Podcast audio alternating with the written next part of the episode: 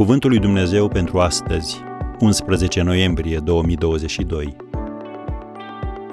Dumnezeu te învață răbdarea. Taci înaintea Domnului și nădăjduiește în El.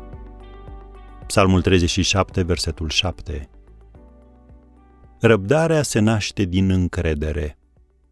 Împăratul David a spus, Încrede-te în Domnul și fă binele. Locuiește în țară și umblă în credincioșie. Domnul să-ți fie desfătarea și El îți va da tot ce îți dorește inima.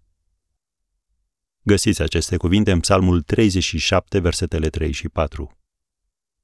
Dumnezeu are un plan pentru viața ta.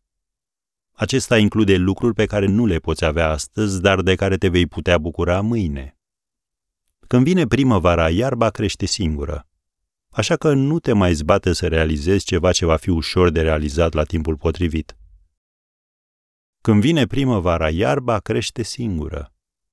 Așa că nu te mai zbate să realizezi ceva ce va fi ușor de realizat la timpul potrivit. Când refuzi să-i dai unui copilaș ceva ce nu este potrivit pentru el, el dă din picioare și strigă, vreau acum. Ce vei face? Vei ceda în fața lui? Nu, pentru că nu este încă pregătit pentru lucrul acela.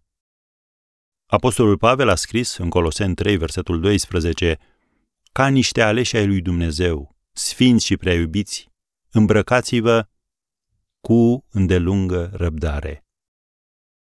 Dumnezeu nu te învață numai să aștepți, ci și să ai o atitudine bună în timp ce aștepți. Apostolul Iacov scrie în versetul 4 din primul capitol, Răbdarea trebuie să-și facă desăvârșit lucrarea, ca să fiți desăvârșiți, întregi și să nu duceți lipsă de nimic. Am încheiat citatul.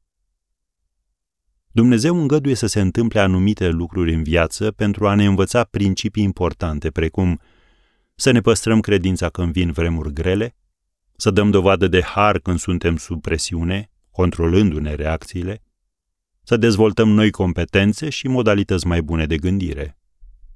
Adevărul este că Dumnezeu dezvoltă calități în tine chiar acum. Calități care nu se pot dezvolta altfel sau altă dată. Când va termina, vei avea maturitatea de a gestiona ceea ce El a pregătit pentru tine. Așadar, nu lăsa circumstanțele să te sleiască de puteri și nici dușmanul să te năucească. Taci înaintea Domnului și nădăjduiește în El.